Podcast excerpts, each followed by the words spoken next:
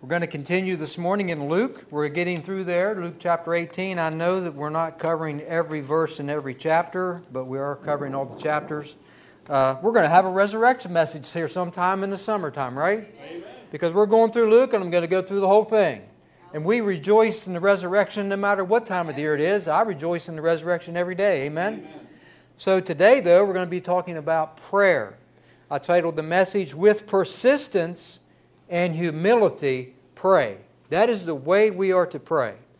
You know, there's a lot of talk, how should we pray? Well, you know, I found this poem, and it was first published by a man named Sam Walter Foss, who lived from 1858 until 1911.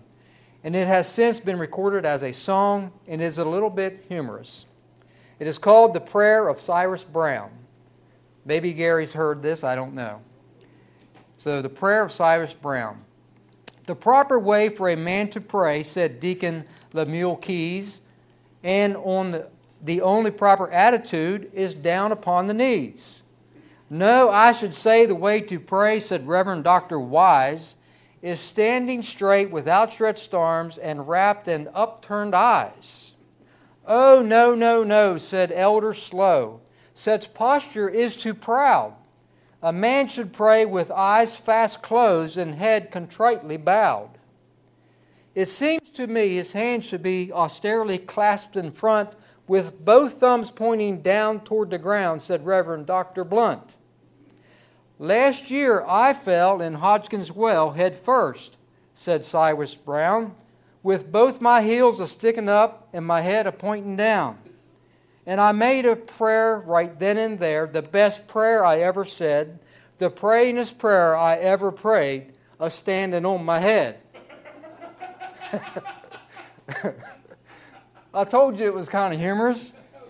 The best prayer I ever prayed, standing on my head. Well, friends, it isn't how we are positioned with our bodies, whether we're standing on our head or on our knees or laying flat on our face or on our knees. The Lord tells us how to pray. It's just that men ought always to pray. Amen. That's right. Ought always to pray. I don't care if you pray standing on your head or laying on your bed, but pray, right? But with persistence and humility, pray. Luke chapter 18, verses 1 through 14. Hear the word of the Lord. Then he spoke a parable to them that men always ought to pray and not lose heart that is the key that surrounds this whole passage. We ought to always pray and not lose heart in our prayers. Do not give up.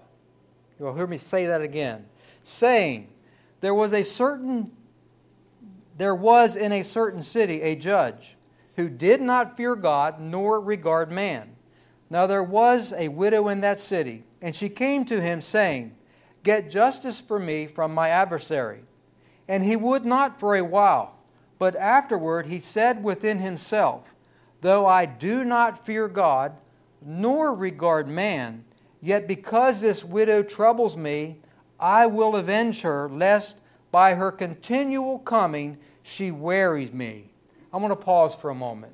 You know, we are good at that, wearing others, aren't we? You know, I, I think back when the children were little and they wanted a puppy.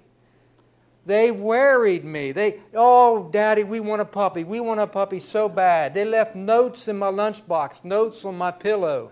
On and on, they worried me down. And I kept saying, No, no. Oh, Daddy, if you get us a puppy, we'll bathe it. We'll take it out when it needs to go out. We'll feed it. So they worried me to the point where I finally gave in and they got a puppy. And a few months later, who's out walking the puppy out in the yard? Yeah, mom and dad. they can, they can, you know, think of those kids. They want those new pair of sneakers. They'll wear you down until you give in and buy them them sneakers. You know, yeah, those hundred dollar sneakers. And spouses, we are so good at wearing down our spouses, aren't we? When we want something. I used to have longer hair. And I worried my wife. I kept telling her for years, I say, I'm going to get a flat top. She goes, You better not come home with a flat top. And I kept persisting year after year. And finally, to one day, she said, Would you just please get a flat top and shut up? And I come home with it. She says, Oh, I like it, honey. I worried her down though. I just I didn't give up. I was persistent. That's the way we need to be in our prayer, right? Don't give up. Don't lose heart. She'll let, eventually let me get a flat top, right? then the Lord said, Hear what the unjust judge said. And shall God not avenge his own elect to cry out day and night to him, though he bears long with them? Cry out to God day and night. Don't give up, right? Verse 8 I tell you that he will avenge them speedily. Nevertheless, when the Son of Man comes, will he really find faith on the earth? Also, he spoke this parable to some who trusted in themselves that they were righteous and despised others. He said, Two men went up to pray, or up to the temple to pray, and a Pharisee and a, another, yeah, I'm going to start over. Two men went up to the temple to pray, one a Pharisee and the other a tax collector. The Pharisee stood and prayed thus with himself God, I thank you that I am not like other men, extortioners, unjust, adulterers, or even as this tax collector. I fast twice a week. I give tithes of all that I possess. And the tax collector, standing afar off, would not so much as raise his eyes to heaven. But he beat his breast, saying, God be merciful to me, a sinner. I tell you, this man went down to his house justified rather than the other. For everyone who exalts himself will be humbled, and he who humbles himself will be exalted. That's the words of our Lord Jesus Christ. Everyone who exalts himself will someday be humbled, but he who humbles himself before God will be exalted. May God add his blessings to the hearing and the reading of his holy word. Let us pray. Father, we do thank you for your word, and I pray that your spirit would speak to each of us today that hears your word. Father, may it sink deep into our hearts, and may we truly humble ourselves before you. May we seek you, Father, with all that is within us. And I just pray, again, your anointing upon the word that is spoken, that it will touch our ears and our hearts, and may it go forth and just draw men and women closer to you, Father. May it guide us and direct us, and may it all be for your glory and for your honor. In Jesus' name, amen. So, men ought always to pray. Day and night, it said, pray day and night, morning and night. You know, pray and don't give up. Do not lose heart. Maybe we haven't seen the answer as in the time manner that we thought we should have. But this is amazing advice that the Lord gives us to pray. It is not a command, it's an advice. He says men ought to pray. We truly ought to pray every day. Men and women who follow Christ should pray as often as they can. And through that, we will have a much more personal and intimate relationship with our Lord Jesus Christ Amen. when we do pray. That's the benefits of it. The more we pray, the more we'll get to know Him. You know, how well would I know my wife if I only talked to her once a month? Not very well. But we know one another very well because we communicate. And it's the same thing with our Father. I hope and pray that we don't just pray once a week when we come to church, but we pray often. Often. We ought to pray always to the Lord our God. You know, another passage, 1 Thessalonians 5 14 through 18 says, See that no one, this is a good word, right? This wasn't intended for this, but this is a good word for our nation today. See that no one renders evil for evil to anyone, but always pursue what is good both for yourselves and for all. Rejoice always, pray without ceasing. In everything give thanks, for this is the will of God in Christ Jesus for you. You know, it didn't say to be thankful for everything, but in everything give thanks. There's a difference there, friends. You know, I'm not going to thank the Lord for that tumor that I have in me, but I might thank Him for what He's going to do through it. I might not thank Him for that persecution I am enduring right now. Paul did, though, right? He, they thanked and praised the Lord for the suffering and the persecution that they endured. So that we would get to that place, that we would be thankful in all things, even for all things, right? Because He is always with us. It is the will of God in Christ for us to pray without ceasing, and to rejoice always, and to be thankful. Rejoice always. So, one of our passages says we ought to pray, the other said, pray without ceasing. So, my friends, I'm going to ask you a question today. How do you define prayer? What is your definition of prayer? What is prayer to you? Communicating with God. Anybody else? Interacting with God. Interacting with God. Doing things God wants you to do. Doing the things God wants you to do. Karen took mine. My, in the simplest terms, that's what it is. See, I said we know one another very well, right? Why? Because we communicate. But in the simplest terms, it is communicating with God. It's making our requests known. Some official definitions, if you look them up, this is probably what you will find.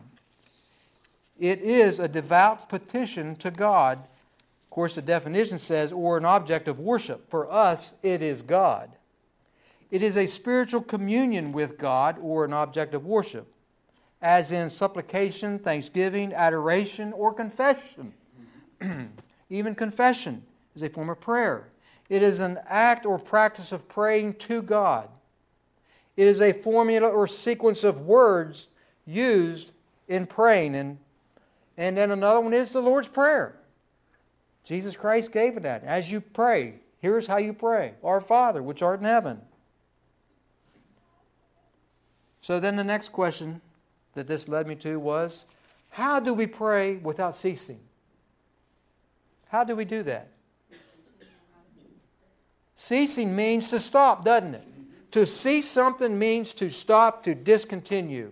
So to pray without ceasing is to pray nonstop, to always, continually pray. So we were talking in the beginning about all the different ways to pray with that humorous little poem. Well, obviously, we can't spend our entire lives on our knees praying. We have to get up once in a while to go eat, right? Or we have to go to work, or we have to go to school. We have to drive our cars. We do have to sometimes have our eyes open, especially driving those cars. It will not go well if we have, think we've got to pray with our eyes closed and we're driving our cars. So, how do we pray without ceasing? It could be, as some said, the, being in the spirit of prayer. Karen already said that. She was looking at my notes, I think. But it's being in that attitude of prayer always. We can be going about our job and be in an attitude of prayer. Amen. We can be driving down the road and be in an attitude of prayer. We can be talking to or listening to God, listening to that still small voice that speaks to us. But we can do anything that we do physically, we can do with an attitude of prayer. We can be thinking of Him continually. Prayerfully, the more we get to know Him, the more we do think of Him, the more we do communicate with Him. So pray without ceasing. The more we perfect that, the more we will rejoice. Amen because we will rejoice because the more we get to know Him, the more we will know that He is in control. We will know that He provides, that He protects, that He does abundantly more than we can even imagine Amen. or think. Amen. So that will help us. The one said, Rejoice always. Pray without ceasing. We'll be able to rejoice the more we pray because we'll know Him better. We'll know Him more. The main purpose of the parable is that we would be persistent, that we might not lose heart, that we would not give up. Jacob Riis shared this in the Reader's Digest. He said, I watched a stonecutter hammering away at a rock. At a hundred times he struck that rock, so much with not even a crack showing on that rock. Yet at the 101st blow, it split in two. He says, I know that it was not that one blow that split the rock, but it was the 100 before that helped split that rock. Maybe the persistent widow in Jesus' parable had gone to that unjust judge a hundred times. What if she would have given up after that hundredth time? Maybe it was on the 101st time that the unjust judge said, She's worries me, and I'm answering her request. My friends, do not lose heart. Do not lose heart in your prayers. What if you prayed a hundred times for something and didn't see the answer? And what if it was on that 101st time? What if you've prayed for something a thousand times and did not see the answer? Maybe that answer would come on 1001. Do not lose heart. Don't give up. That's what Jesus is saying to us today. Pray without ceasing and do not lose heart. Men ought to pray and not give up. My friends, prayer can be hard work. Amen. Don't think it's always easy. It is not. We have to fight sleepiness. We have to fight busyness. We have so many things we have to fight. But it is hard work, but we, you know, and it is especially hard when we don't see results, isn't it? Mm-hmm. We, we think, well, I might as well give up. I guess the Lord's not going to see fit to answer my prayer. But sometimes He doesn't answer the prayer the way we think He should. He does really answer it, but we just don't see it in the way that we're looking for. And sometimes we may just feel that God's reluctant to answer our prayers. But, friends, He's not reluctant to answer our prayers. He's going to answer them in His timing in the way that He knows best. Amen. Because He cares for you, He's going to do what's best for you. You know, when I was thinking about how hard prayer is, physical exercise is hard work, isn't it? Amen. You know, what another thing that's so hard about it, it's hard to stick with it. Mm-hmm. You know, at the beginning of the year, a lot of times people, after all the holidays has passed and we put on those few extra pounds, I'm going to go buy me a treadmill or I'm going to buy me an exercise bike. And now the clothes are hanging on it to dry, right? Amen. Because after about three months, we give up. But if we stick with the physical exercise, what are we going to benefit from it? We are going to benefit a healthier, stronger body, right? Amen. Well, friends, it's the same way with prayer. If we continue with prayer, if we have that commitment to prayer and pray without ceasing and do it, we're going to have a stronger, healthier spiritual body, spiritual relationship with the Father because we continue in it.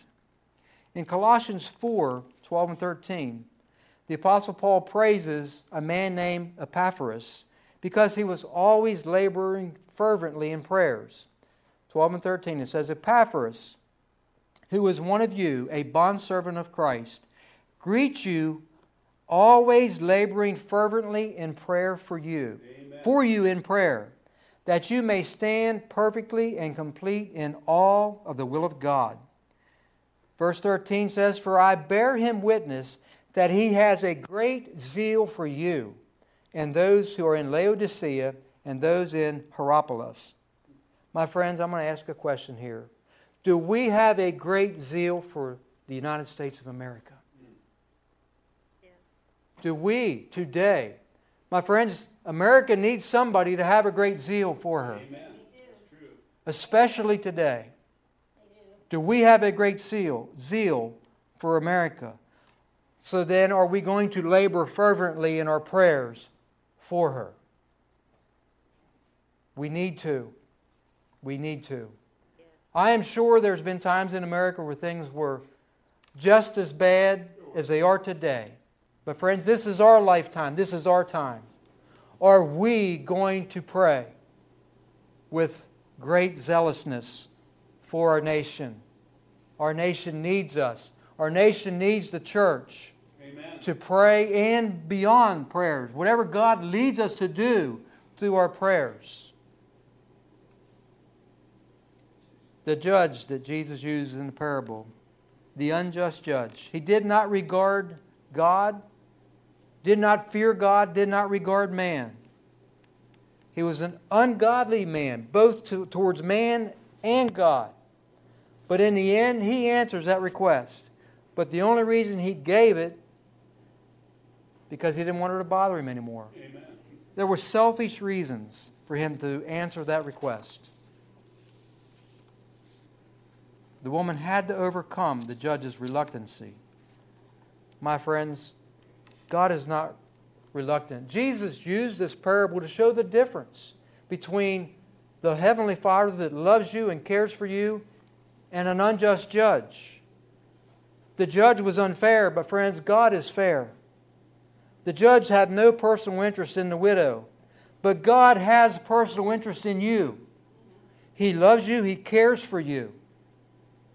He is complete opposite of the unjust judge. Our God is righteous. He is a wonderful judge. We can come to a judge who is perfect, who has good character. We can come to a judge who loves and cares for his children, one who is kind and gracious, to a judge who knows us. He knows us better than we know ourselves. We can come to a judge in which we have an advocate, and his name is Jesus Christ. Amen. He petitions the Father on our behalf. The second parable that Jesus shared, I'm going to review it. Two men went up to the temple to pray, one a Pharisee and the other a tax collector. The Pharisee stood and prayed thus with himself. He has an eye problem, as you'll again hear. God, I thank you that I am not like other men, extortioners, unjust, adulterers, or even as this tax collector. I fast twice a week. I give tithes of all I possess. The tax collector, standing afar off, would not so much as raise his eyes to heaven, but beat his breast, saying, God, be merciful to me, a sinner. I tell you, this man went down to his house justified rather than the other. For everyone who exalts himself will be humbled, and he who humbles himself will be exalted. One of the commentaries I found said that there was an ancient rabbi named Rabbi Simeon, the son of Josiah, was an example of this type of attitude, this type of pride. He says, If there were only 30 righteous persons in the world, I and my son would make two of them. But if there were but 20, I and my son would be of that number. And if there were but 10, I and my son would be of the number. And if there were but were but five, I and my son would be of the five. And if there were but two, I and my son would be those two. And if there were but one, myself would be that one. Talk about full of pride. God will reject the proud. It was John Ruskin who said, I believe the first test of a truly great man is his humility. Amen. Said, I do not mean by humility that doubts one's own power or hesitation in speaking his opinion, but really great men have a feeling that the greatness is not in them, but through them. That they could not do or be anything else than what God made them to be. Do we have that kind of faith and trust and reliance on God. We are not to be jealous, envious, but we are to trust in Him. We are to not be filled with pride, but put it all on the Lord Jesus Christ. Trust in Him, meekness. Again, Jesus' parable points out the contrast. The Pharisee points out his own accomplishments, while the tax collector re- relies entirely upon the mercy of God. Amen. One relies on his own works, one relies on the mercy of God. Beats his chest. In the Pharisee's mind, there's only two kinds of people the righteous and the immoral. And in his mind, he thinks, I am grateful that I am not like that tax collector. He places himself above the tax collector. Friends, we should not have that kind of prideful attitude in our hearts. We should be like the tax collector.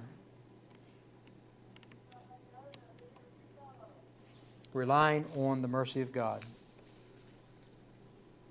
In the original text, it says when he beat his chest or smote upon his breast, he smote it again and again and again. It was a continuous act. He seemed to say, Oh, this wicked heart. this wicked heart. You know, why would you beat upon your chest? This wicked heart, again and again, expressing his intense grief because of the wickedness in his heart. So we should beat upon our hearts and say, Lord, have mercy on me. Make a new heart. Create a new heart in me. One that loves you and one that loves others, right? The ancient Greek word merciful is hilaskomai. It is actually the word for an atoning sacrifice. The fullest sense of what the tax collector said was God be merciful to me through your atoning sacrifice for sin, because I am a sinner. Amen. We can all say that. Because I am a sinner, God be merciful to me. To humble ourselves before Him. He was justified because, as a sinner, he humbly prayed for mercy. And mercy in the sense of an atoning sacrifice. And God was satisfied with his prayer. You know, he didn't say, God, be merciful to me because I'm not like that Pharisee. He didn't have pride in his heart, even though the Pharisee said it the other way, right? But he said, Be merciful to me, a sinner. Have mercy on me. I'm only a human.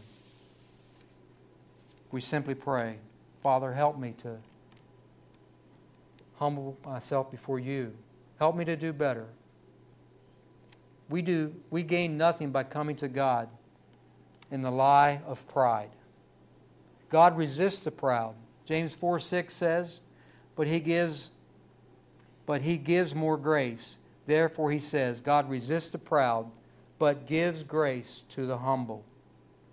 My friends, we ought to humbly go before the Lord in prayer. We ought to pray always. We ought to pray without losing heart. We ought to be persistent and trust Him. Go before Him humbly and don't give up. That's the word for today. Be persistent in our prayers. I know I probably fall short on that. Many of us probably can. I know one here that probably doesn't. Spends hours in prayer. And I thank the Lord for your faithfulness.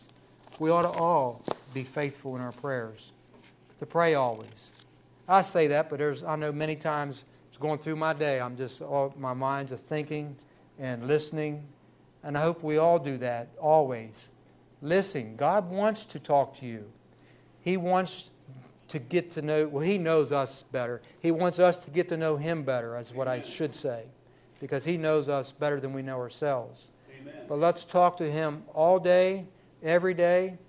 I don't care if we even have a, a, a large gathering of people and we're having a good time. Prayerfully, your mind is still thinking about God and listening to God. There may be someone in that crowd He wants to lead you to. That's why it's so important. We always have our mind, our radio, our mind tuned. You know, as you tune that radio, try to bring in that channel.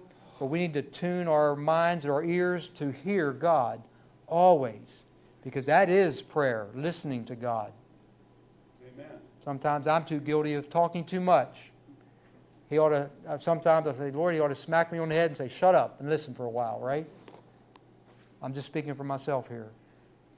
We need to communicate, pray always. My friends, don't give up. We know a lady that prayed for her husband for 30 plus years for his salvation, and she did not give up. Amen. And I believe it was probably 35 years he finally accepted Christ. Do you have that kind of persistence to pray for 35 years? I know there's many grandmothers that's prayed for their children and grandchildren, Amen. for their salvation, for them to come to the Lord. And they've prayed without giving up and have seen results. May have taken a long time. Friends, don't give up. I don't care if it takes years or takes a lifetime. Don't give up.